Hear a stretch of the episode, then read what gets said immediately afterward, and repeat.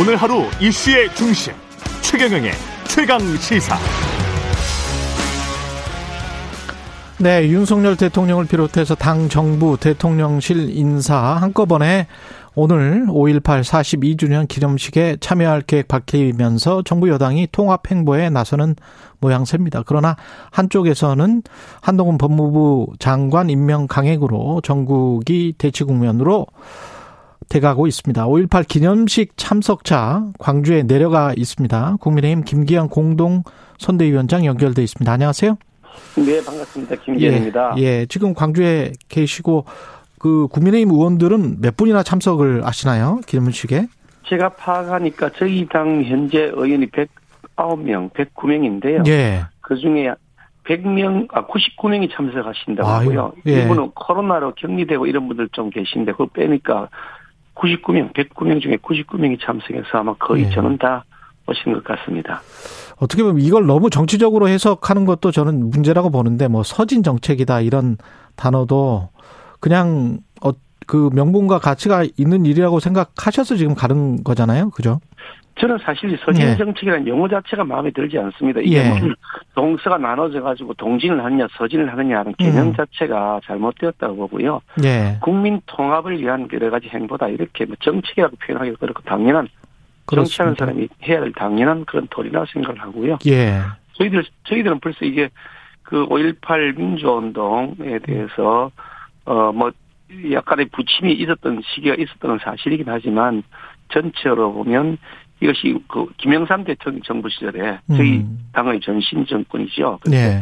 김영삼 정부 시절에 이미 기- 국가 기념일을 지정을 하고 그 민주화 운동으로 고- 공식 재평가를 다 마쳤고요. 예. 정부 주관의 기념식 행사, 뭐 지원 특별법 이런 것들을 적극적으로 챙겨왔던 정당이기 때문에 예. 이게 뭐 광주 민주화 운동, 5.18 민주화 운동에 대해서 예. 때로 약간의 부침이 있었다는 사유로 해가지고 저희 당이 부정적 시각을 가지고 있었다 이렇게 보는 것은 저는 별로 그렇게 찬성하지 않습니다. 예. 김기현 그 당대표 권한대행 하실 때 지난해에도 참석해서 이야기하시고 그랬던 거 기억납니다. 제가. 예, 저는 예. 저는 사실 저희 아버지 때부터 음. 군사 정권에 그 저항하면서 군사 독재 정권 물러가라고 데모했던 사람이고요. 예. 그리고 저도 대학 시절에 1978년 7, 8 학번은 입학했는데 그때 예. 80년대 대학 3학년 시절이었고요. 음. 그때 그 이 군사 정권, 군의주의 군의주의 정권에 대해서 강한 학생 저항 운동들이 있었을 때 저도 적극 참여해서 제 최일선에 앞장섰던 사람 중에 한 사람인데요. 예. 그런 면에서 보면 이 광주에서 일어났던 그런 그 사태들은 정말 어, 반일련적이었다. 저는 그런 의미에서 전혀 예전이나 지금 한 번도 다른 생각한 적이 없었고요. 예. 다만 이거 이 광주 민주화 운동을 어떤 그 특정 정당의 개인 사유물로 했다. 음. 그것을 또 우리 당은 그 점에 대해서 사실은 별로 그렇게 관심을 가지 못하고 방치한 것이 있었다. 그 점에 대해서는 저희들이 좀 그 반성할 점이 있다고 보고 있고요. 예. 이게 이건 이그 5.18 민주화 운동의 그 민주주의 정신, 권위주의 정권의 탄압에 맞서서 자유민주주의를 지키기 위해 했던 정신들은 음. 어떤 특정 정당이나 개인의 사유물이 아니라 대한민국 국민 모두가 기리고 계승해 나가야 될 정신이 아닌가 그런 생각을 합니다. 지난 대통령 선거 때 이제 윤석열 당시 후보가 5.18 정신을 헌법정문에 수록해야 한다 늘 주장하고 있었다 이런 이야기를 했었거든요.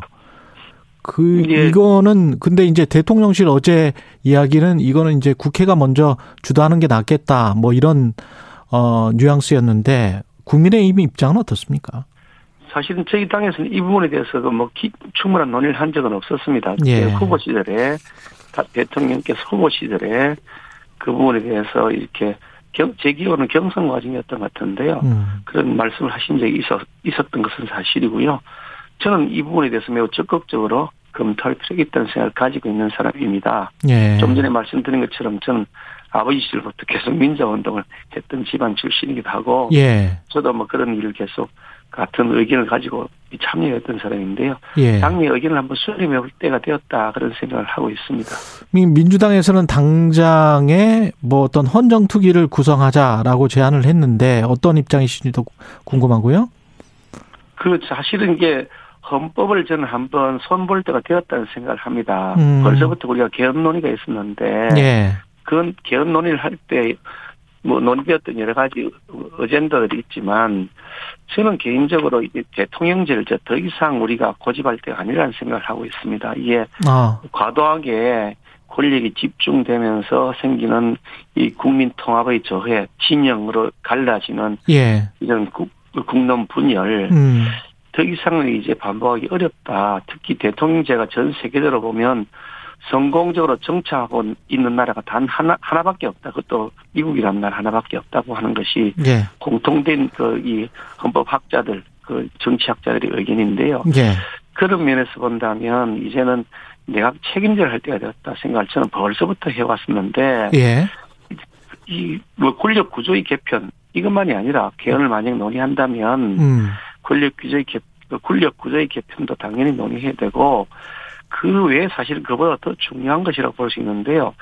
이게 헌법을 만들 때에 비해서 지금 한 87년도에 만들어졌으니까 지금 40년 다 돼 가잖아요. 그러면서 그 시대가 많이 바뀌었습니다. 이제 IT, 정보화, 뭐 환경, 탄소 중립 이런 것들이 굉장히 중요한 가치가 되고 국민의 생- 생존의 기본권이 되었거든요. 그렇습니다. 이런 점들에 대해서 그동안 전혀 생각하지 못했던 기본권들 이런 것들 좀 더 세분화하고 그 국민의 기본권을 강화하기 위한 정신을 헌법에 담아야 되지 않겠냐 그런 생각이 들어서요.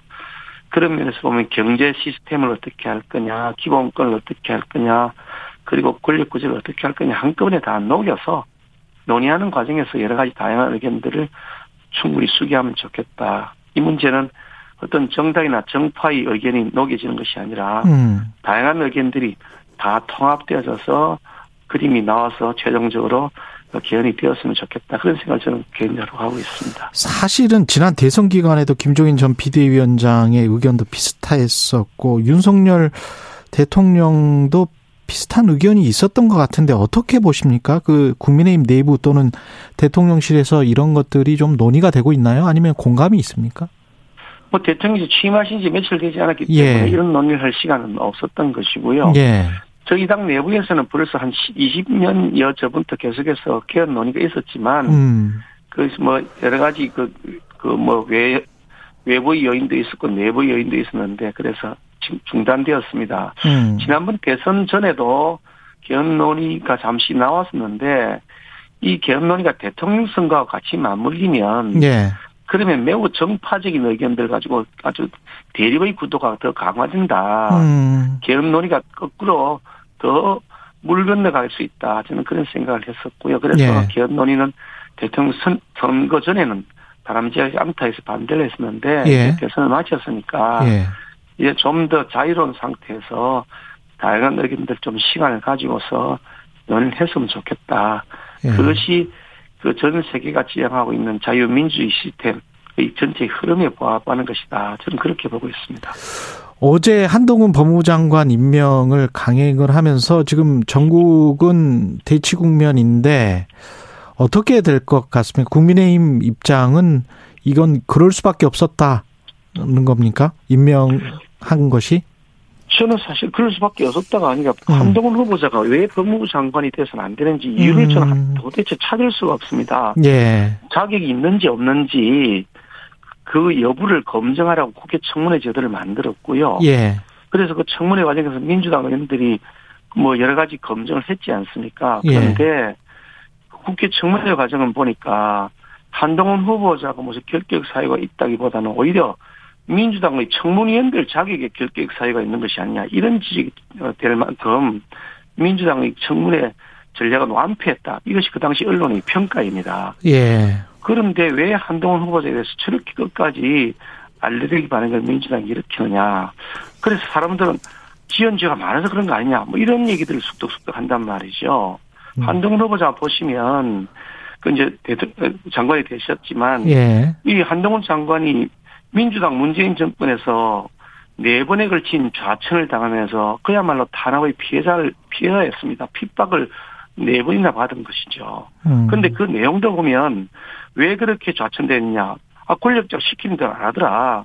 민주당 정권에게 충성 안 하더라. 이런 게 사유 아닙니까? 음. 그래 놓고 또다시 장관 자격이 없다. 자격이 없으면 그걸 검증을 해서 밝혀내시든지 아무것도 자격이 없다는 걸 밝혀내지 못하셨으면서 음. 그걸 가지고 장관을 임명하면 안 된다 그런 거는 과도한 지나친 그 정치 공세다 그런 생각을 저는 합니다. 그러면 한덕수 총리 후보자랄지 정호영 후보자도 따로따로 이야기를 한다면 한덕수 후보자는 어떻게 생각을 하세요? 한덕수 후보자는 사실 그 김대중 노무현 정부 시절에 예. 청와대 경제수석 뭐 경제부총리 그리고 국무총리가 다 거쳤던 분입니다. 그러니까 민주당의 전, 전 정권 시절에 국무총리도 부총리도 청와대 수석도 다 시키면서 잘하는 분이라고 계속 기용해놓고 음. 저희 당 인물도 아닙니다. 사실 한덕수 총리 후보자가 우리 국민의힘하고 무슨 상관이 있었습니까? 뭐 그런 인물이 아니시거든요. 그런데 그런 분이지만 민주당 정권하고 그동안 이렇게 보조를 잘 맞춰왔으니 음. 무난하게 청문회 과정을 인중 과정을 통과시킬 수 있을 것이다. 그리고 그동안에 오랜 경륜이 있으니까 총리로서 역할을 잘 하지 않겠냐 이렇게 해서 추천한 것인데 예. 자기들이 정권 잡을 때는 좋은 사람이라 했다가 우리가 정권 잡으니까 나쁜 사람이다 그러면 그때그때 이게 너무 달라지는 것 아닌가요? 내일 민주당이 만약에 부결시키면 어떻, 어떤 효과가 나올 거라고 보세요? 그래서 이제 결국 의석인 민주당이면 절대 다수를 갖고 있으니까 예. 반반 뭐 이 가결 부결 이번 민주당의 결심에 달려 있습니다만은 음. 저 저는 한덕수 후보자가 정말로 결격 사유가 있다면 국민들에게 그것을 알려서 국민들이 여론에 한덕수 임명하면 안 된다고 하는 그런 여론을 만드시든지. 근데 지금 여론조사 결과를 보면 한덕수 임명 안 해야 된다는 것보다 임명해야 된다는 뜻이 더 많이 나오지 않습니까? 음. 그렇다 그러면 국민들이 여론을 무시하고 민주당이 역행을 뭐 물론 뭐 민족 마음이긴 합니다만 그렇다고 하더라도 그렇게 역행을 했다가 나중에 국민적 심판을 받을 것이 아닌가 저는 그런 말씀을 드리고 싶습니다. 정호영 복지부 장관 후보자는 임명을 보류했는데 이 맥락은 어 어쩌면 자진 사퇴 시킬 수도 있다 뭐 이런 건가요? 사실 정호영 후보자에 대해서는 뭐 본인 입장에서는 여러 가지 변소를 하시고 음. 또 명확하게 이게 범죄 행위라 불법이다라고 단정 짓기는 좀 어려워 보이는 것 같긴 합니다만은 여러 가지 국민적 정서가 녹록하지 않은 상황인 것은 저희들도 인지하고 있고요. 예. 그런 측면에서 이런 점들을 고려하는 것이 좋겠다는 의견이 이미 공개적으로 또 공식적으로 비공식적으로 전달해 놓고 있는데 음. 이 사건자가 마무리 대통령이시니까 음. 그 점을 잘 고려해 주시길 바란다는 의견이 아마 잘 어떻게 뭐 고려가 되지 않을까 싶습니다만 이 사건자의 소관 사항이어서 한번 예. 보고 있습니다. 그, 김 의원님이 어제 그 국회에서 윤재순 총무비서관 과거 성비 문제도 계속 지금 논란이 돼가지고 국회에서도 논의가 됐었는데 어떻게 보십니까? 이 비서관이 또 검사 출신들이 많고 그 다음에 이제 성비 관련 또는 뭐 정직 1개월 그 간첩 조작 사건 그 담당 검사였던 분 이시원 검사 뭐 이런 그 추세에 관해서는 그 여론이 별로 그 옹호하는 것 같지는 않은데요. 일부 논란이 있는 비서관들의 경우에 뭐 예. 비서관는 것 자체가 일부는 팩트도 있고 일부는 조금 과장된 것도 있어 보이는데 예. 뭐, 뭐 그렇게 잘했다 좋은 일이라거나 할 일은 아니지만 예. 그렇다고 하더라도 결격 사유라까지 할 수 있을 것인가 하는 생각이 좀 들긴 하고요. 특히 그, 음. 그 윤재순 그 비서관 어저께 뭐그 국회 운영이 나와서 좀 그 부분에 대한 설명을 하고 사과를 했다고 하는데 저는 개인적으로는 사실 뭐 그렇게 뭐 잘했다 생각되지 않습니다. 아마 그 본인이 했던 일들 자체가 예. 공인으로서 그렇게 바람직한 일이 아니었다고 생각하는데 뭐 그런데 따지고 든다면 또 탁, 탁현민 비서관 같은 경우 그 문재인 정권에서 끝까지 처음부터 끝까지 계속해서 데려갔죠. 이런 분들은 과거의 저서에 보면 음. 뭐 여성 비하 발언 제가 차마 이게 그대로 표현을 할 수 없습니다. 뭐 콘 무엇을 싫어하는 여자, 몸을 기억하게 만드는 여자, 바나나를 먹는 여자 알겠습니다. 이런 식으로 여성의 분류를 하는가 하면 예. 첫 선 경험 좋아하는 A가 아니라서 어떤 짓을 해도 상관없었다. 이런 공저의 저서의 저술도 있단 말이죠. 이런 분들의 경우에도 청와대 핵심 비서관으로 계속 데려갔던 민주당 정권에서 그렇게 뭐 말할 입장이 될, 될까 하는 생각을 합니다. 그 강용석 후보가 통화했었다. 통화 비트 대통령실은 통화 없었다. 뭐 이렇게 하는 그 진실 공방 있지 않습니까? 그거는 어떻게 보세요? 그 선거법 위반으로 지금 선관위 고발을 했는데 민주당이 자체가 어저께 뭐 그 대통령 비서실장도 나와서 통한 일이 없다 라고 명확하게 답변한 것으로 제가 알고 있고요. 제가 뭐 지금 통화를 했는지 아니 옆에서 지켜본 것은 아니니까 제가 뭐 어떻게 뭐 수사를 한 입장도 아니 그렇긴 합니다만은 예. 대통령 비서실장이 공개된 석상에서 또 책임 없는 말을 했겠습니까? 그런 생각이 들고요. 예. 그리고 그 자체가 대통령이 아닌 시절입니다. 그리고 그 강용석 그 당선자 그 시절 주장 예. 자체에 의하더라도 공, 공무원도 아니고 음. 그러니까 선거법 자체에는 명확하게 그 뭐 이 공무원이 선거 개입 못하게 돼 있지 공무원 아닌 사람이 선거 개입 뭐 못하게 돼 있지는 않습니다. 그러니까 법률 위반은 명확하게 아닌 것인데 네. 무슨 팩트 자체가 통한 사실이 없다고 하니까 음. 저는 그 말을 신뢰합니다. 한 가지만 더 그 강용석 김은혜 후보 단일화 해야 된다고 보세요? 어떻게 보세요? 무슨 단일화라는 표현 자체가 여러 가지 다의적으로 여러 가지 의미로 해석이 되기 때문에 예. 그거를 놓고 찬발 얘기하는 것은 잘못하면 이상한 식으로 해석이 곡해가 되는 측면이 있어서 음. 그렇게 표현하기는 좀 그렇고요. 예. 어떻든 지금 그 이게 김동연 민주당 후보 그리고 김은혜 후보 이 양강 구도가 지금 구성돼 있지 않습니까? 우리 국민의힘 후보하고요. 예.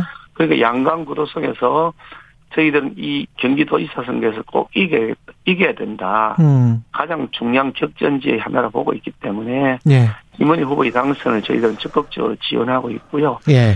그런 측면에서 본다면 우리 강영수 후보가 뭐 저희 당 소속도 아니고 음. 뭐 이래라 저래라 말하는 것이 조금 그 이게 뭐 그렇군요. 결례가 될 수는 있겠습니다만은 예. 강영수 후보, 후보께서 좀 큰 틀에서 사안을 보시고서 판단해 주시면 좋겠다 그런 생각을 가지고 있습니다. 김기현 국민의힘 공동선대위원장이었습니다. 고맙습니다. 네, 감사합니다.